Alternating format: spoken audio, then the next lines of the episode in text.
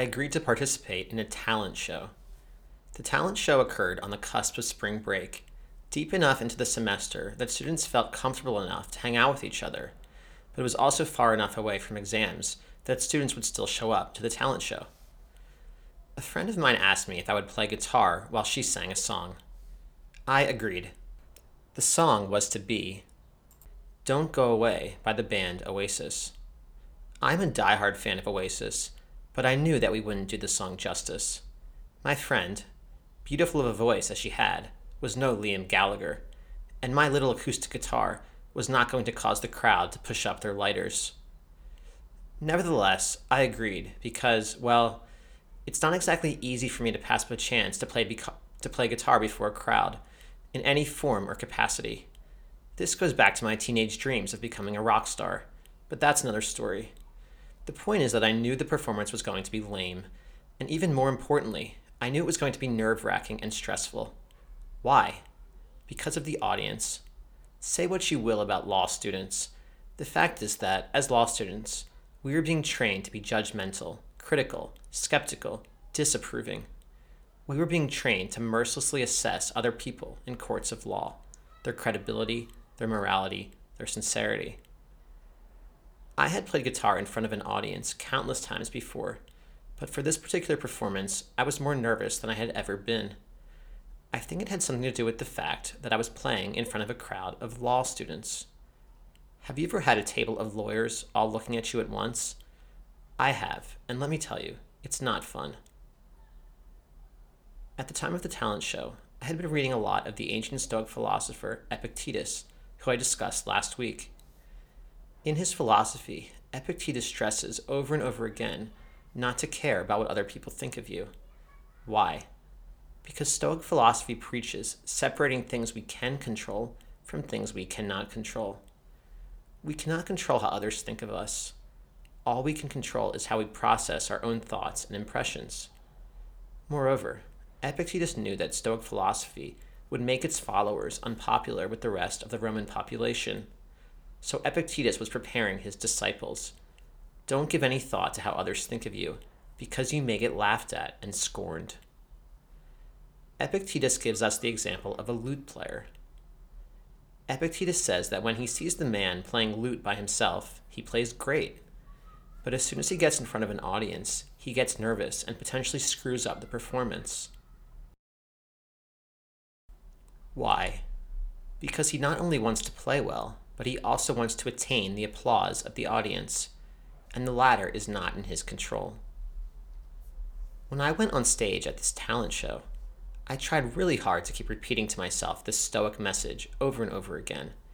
I said to myself, it doesn't matter what the audience thinks. You can't control what they think. They're just law students. They aren't even real lawyers yet. I really tried. But when you're on stage and the crowd is staring at you, and your fingers are getting sweaty, and your leg is shaking, and you can't remember what the next chord is. None of that matters. Emotion and instinct take over.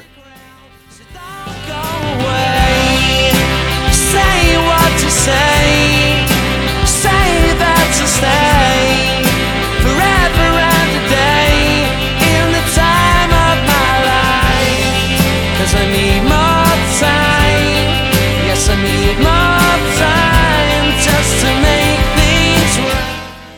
You are listening to The Shrift, episode 26, Tazria Metzora. situation and the games I have to play with all the things caught in my In fact, there is a reason why we care about what others think of us, why we want the approval of the crowd. Today, we tend to dismiss people who are overly concerned with what others think as being egotistical or weak or sensitive. But actually, caring what others think of us, wanting to be liked by the group, was an absolutely crucial personality trait in ancient societies. Today, because of modern technology, we have the luxury of being able, if we wish, to live our lives without the assistance of other people. I don't need to cooperate with other people to gather firewood and start a fire. I can just turn the light on. I don't need to organize a hunting expedition to get food. I can just walk down to the supermarket and pull out my credit card. But our minds are still hardwired for these primitive times. The people or animals who believed they could be outcasts, go against the grain, irritate everyone around them, go rogue, would not have lasted very long. Hence, these go rogue genes would not have been passed on with nearly as much frequency as the I hope they like me genes. In these ancient times, it was not conformist or pathetic to want the rest of the tribe to like us. It was simply an obvious survival mechanism. Yet, this remains a difficult reality for us to swallow. Our society tends to glorify the people who stand out from the crowd, who welcome the hissing and booing of an audience, who don't give a damn what others think. He's a rebel without a cause, we say. She's a free spirit. He's an individual. And then, we have all kinds of negative language for those who want to be accepted by the group. She's a conformist. He's a tool. He's a people pleaser.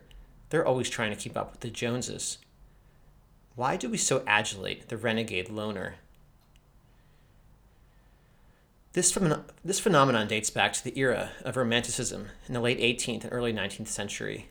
Romanticism was a prominent cultural movement, most visible in England and in Germany. The Romantic hero was a loner, a misunderstood genius, an artist unappreciated in his time. In Germany, Romanticism had its roots in the artistic epic known as Sturm und Drang, or in English, Storm and Stress.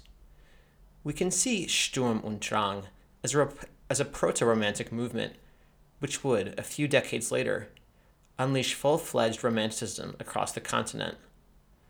The hero of Goethe's novel, The Sorrows of Young Werther, which I discussed in episode 7, was the quintessential figure of the Sturm und Drang era. What was Sturm und Drang? How does it relate to the Romantic artist? Sturm und Drang came on the scene in Germany in the 1770s. It was heralded by the young and passionate artists Goethe and Schiller. In the 18th century, French culture was the culture of Europe. What American culture is to the world today, French culture was to Europe in the 18th century. This is why almost every country in Europe uses the same words for napkin, serviette, and necktie, cravat, and even culture, culture. These words had seemingly no importance before the French decided to make them important. Am I implying that nobody used napkins before the French came along? Maybe. French culture absolutely dominated court life in all countries of the continent as far east as Russia under the rulership of Catherine the Great. You'll remember that Tolstoy's novel War and Peace begins in French and only later switches to Russian. The ruler of Prussia in East Germany at the time was Frederick the Great. Even though German was his mother tongue, Frederick refused to speak German except with the lowliest of his servants. Everything was conducted in French. Frederick even gave his splendid palace in Potsdam a French name, sans souci, meaning without care or without worry. The leaders of the Sturm und Drang movement in Germany wanted to rebel against the dominance of French culture. They wanted to be different, to provoke, to revolutionize. Goethe and Schiller wrote all of their plays and poetry, not in French, but in German. Moreover, they tossed out the classical conventions of French art and instead made their language coarse and chaotic. Dramas did not need to consist of five well balanced acts. Instead, they could be made up of dozens of erratic scenes, as in Goethe's Götz von Berlichingen. Sturm und Drang crystallized in the character of Werther from Goethe's 1774 novel. Werther, as you'll remember from episode 7, was different and strange. He had long hair, cool clothes, and could recite poetry from memory. He complained about the conformity of the masses and saw himself as a misunderstood artist and poet. Unable to live in a society of sheep, Werther commits suicide at the end of the book. Goethe's novel was a sensation across Europe, resulting in the phenomenon known as Werther fever, in which young men began, began to imitate Werther, dressing like him, speaking like him, bemoaning the fate of the world like him. Tragically, many of these young men even committed suicide, feeling themselves to be just as misunderstood as Werther. This phenomenon of copycat suicide or suicide contagion is commonly known in science as the Werther effect, in allusion to Goethe's novel. The legacy of Sturm und Drang and the romantic hero is still very much with us today. When we go into a cafe and see the troubled man sitting alone in the corner with long hair, John Lennon glasses, scribbling in his notebooks, what we are seeing is Werther's progeny. When someone tells us that he is going off into the woods for a few days to find himself, to reconnect with nature, to work on his art, what we are seeing is the posterity Werther has left to us. These types of people simply did not exist in ancient societies, and if they did, they were ridiculed and thought to be very, very stupid. While we may adulate and romanticize the lonely genius today, this is a product of a cultural phenomenon which was artificially created in Europe. Today, we have the luxury of cultivating ourselves as individuals, as choosing to stand out, as welcoming criticism and controversy. But these last couple of centuries are only a tiny fraction of human history. And for most of human existence, being a romantic artist and an outcast would have been a death sentence. Within all of us, then, and perhaps even in Werther, is the desire to be accepted, appreciated, popular, welcome. The Torah is particularly sensitive to humans as inherently pack animals, animals that need each other, that need to be part of the group. You'll recall that in other chapters, the Torah can be mercilessly cruel. You ate from the wrong tree, now you're cursed forever. Some people became evil and began to steal from each other. Except for two of each animal, everyone else gets wiped out by a flood. You worshipped a golden idol, now you're going to have to melt it down and drink its dust. But in this week's Parsha, we see inordinately sensitive treatment being given to potential lepers in society. This week, the Torah deals with those people who have suffered an outbreak of skin disease, to which we give the blanket term of leprosy. The ancient Israelites were far more compassionate than their neighbors when someone came down with leprosy. The great Greek physician Herodotus wrote about how lepers were treated in ancient Persia. Herodotus tells us that those who had leprosy were believed to have sinned against the sun god. Persian lepers were banned from entering cities or from interacting with other Persians. The Torah, by contrast, advocates taking all possible measures to keep a potential leper within the fold of society. The Torah requires that the priest wait a period before diagnosing the patient with leprosy. The priest were required to wait seven days and to then re examine the patient. Then, if the patient still had symptoms, the priests were required to let him or her be for another seven days and then to re examine. The purpose of this protocol is obvious. The Torah wants to avoid misdiagnosing people. The Torah understood how disastrous a diagnosis of leprosy would be. Therefore, the Torah wants to give the patient every possible chance to show that the malady was temporary or was something other than leprosy. Moreover, the Torah also wants to distinguish between real leprosy and skin conditions which merely look like leprosy. The Torah emphasizes, for example, waiting to see if the skin discoloration spreads to other parts of the body. If the discoloration remains stationary after a period of seven days, then the Torah says that the patient is clean and not a leper. The Torah also wants to apply scrutiny to burns by fire. It seems as though sometimes fire burns would become infected and spread through the body, but other times the discoloration was just the scar from the burn. In short, nothing to worry about, nothing to bother isolating someone for.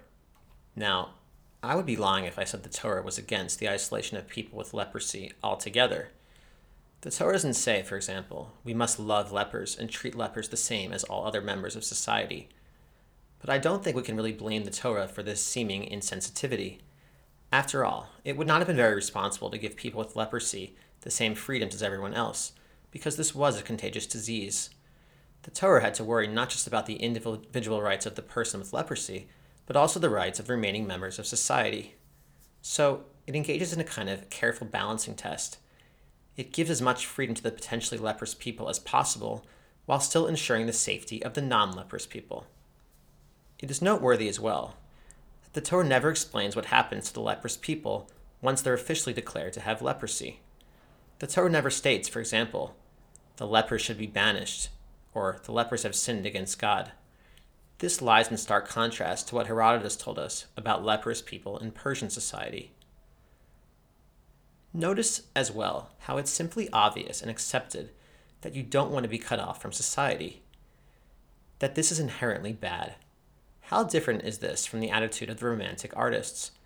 Think of Lord Byron, for example, who would purposely exile himself, run away from civilization into nature, where he could be who he really was.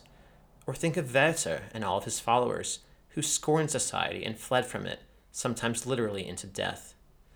Romanticism is, in this sense, little more than a modern luxury. In a way, Lord Byron and Werther, ironically and perversely, chose to become lepers, chose to become outcasts and pariahs.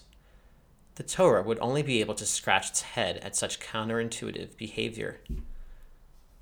So, it's only natural to want to be part of the group, to be accepted, maybe to even receive a round of applause now and again. But it's by no means a given that every group will want to have us as a member. And yet, sometimes those societies which don't want us are the same societies which, perversely, we so desperately wish to belong to. This is a phenomenon which Franz Kafka explored in his unfinished novel, The Castle, written in 1922. In this story, a man named K, just K, wanders one evening into a snow covered village in what appears to be Germany or Austria. The opening lines read It was late evening when K arrived. The village lay deep in snow. There was nothing to be seen of the castle mount, for mist and darkness surrounded it, and not the faintest glimmer of light showed where the castle lay. K stood on the wooden bridge leading from the road to the village for a long time, looking up at what seemed to be a void. Then he went in search of somewhere to stay the night.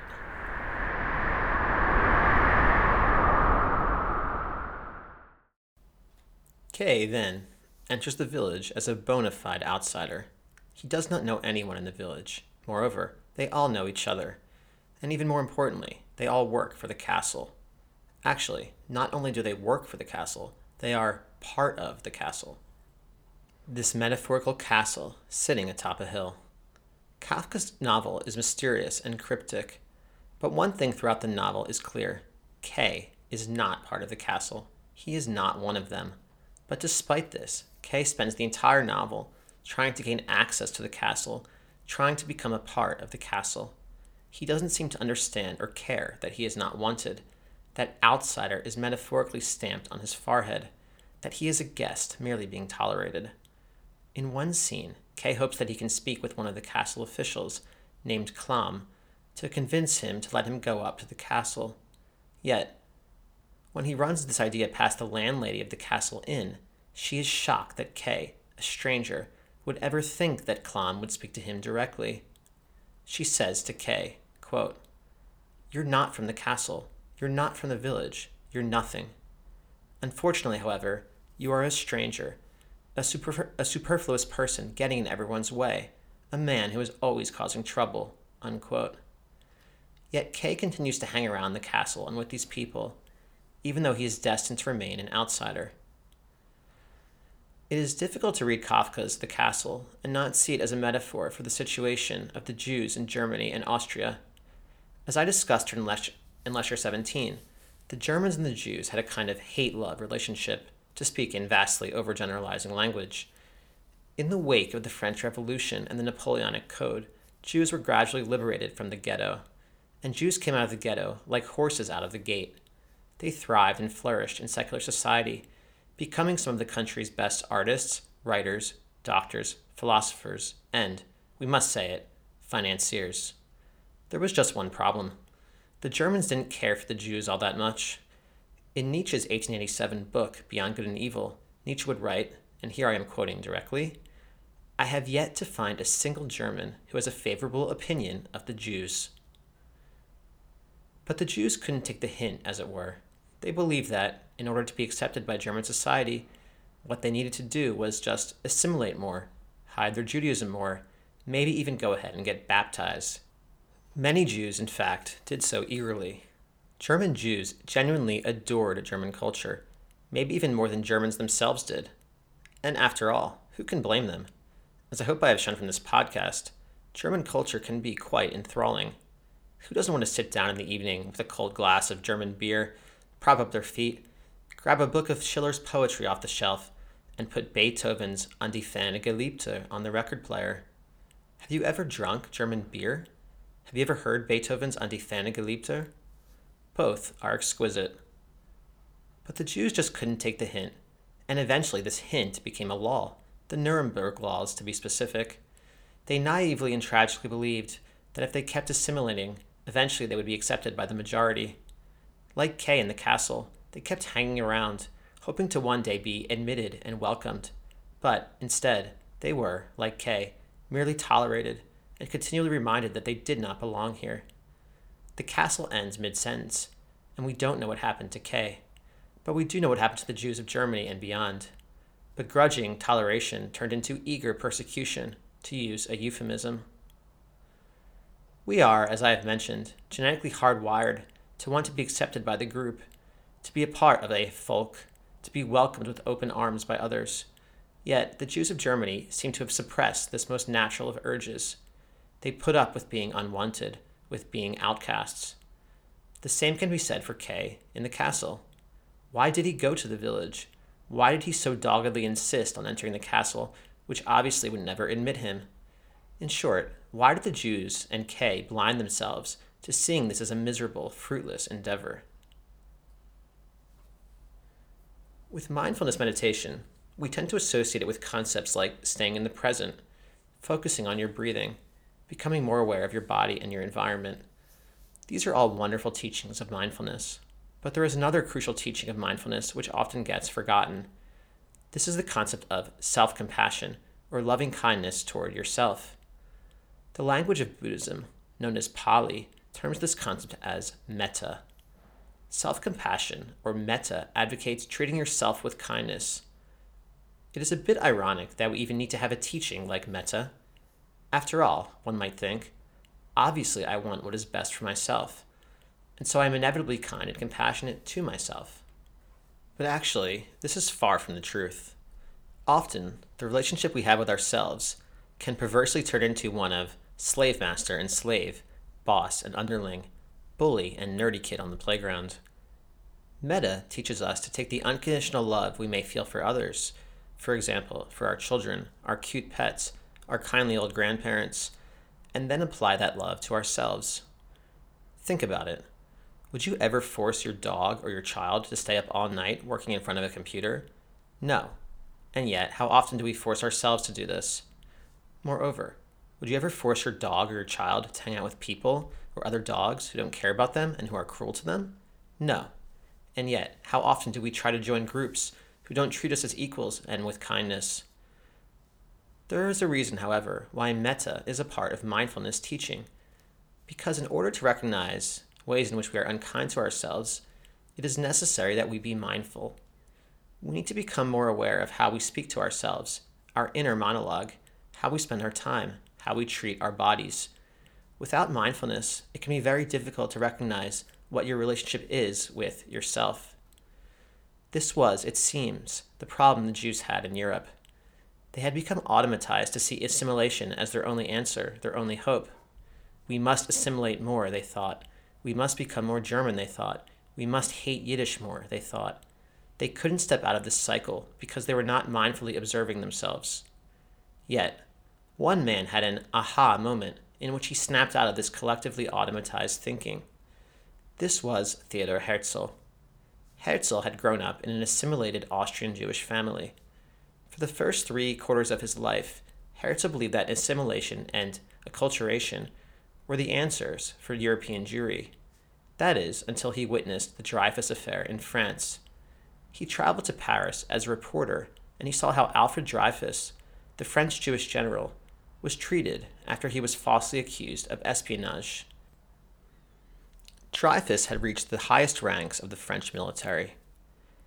He had devoted his entire life to the French army and to serving his country, and yet, the French court gleefully convicted him without any solid evidence and sent him into exile. Put another way, Dreyfus was basically convicted for being Jewish. Dreyfus did everything he could possibly do to become French and to join La Nation Francaise, and it wasn't enough. It would never be enough. When Herzl witnessed this, he realized that the Jews would never be accepted as equals in Europe, would always be disliked, even hated. Herzl snapped out of his former automatized faith in integration. He decided that the Jews needed to get out of Europe and form their own state. We can evaluate Herzl's decision in mindfulness terms. In short, what Herzl did was to become mindful. He observed what was really going on. And then, after doing so, he decided to apply metta and self compassion to his people. Herzl's decision was a quintessential act of metta. To finally decide to walk away from a group in which you are not wanted and to instead form a new group where you will be accepted and loved.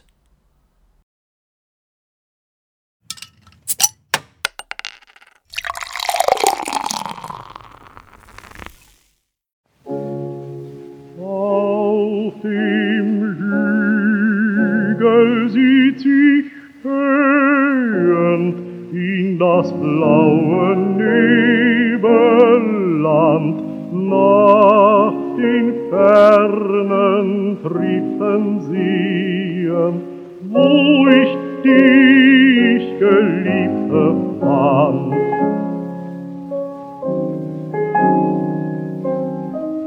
Weit bin ich von dir geschieden, trennend liegen Berg und Tal zwischen uns und unserem Frieden, unserem Glück und unserer Qual.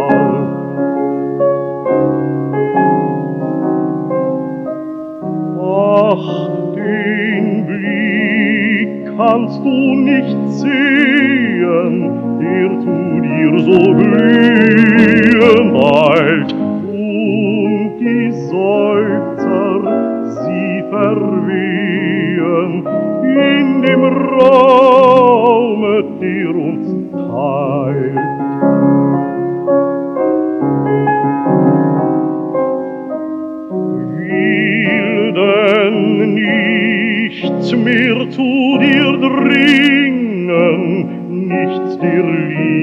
Liebe Bote sein, singen will ich Lieder singen,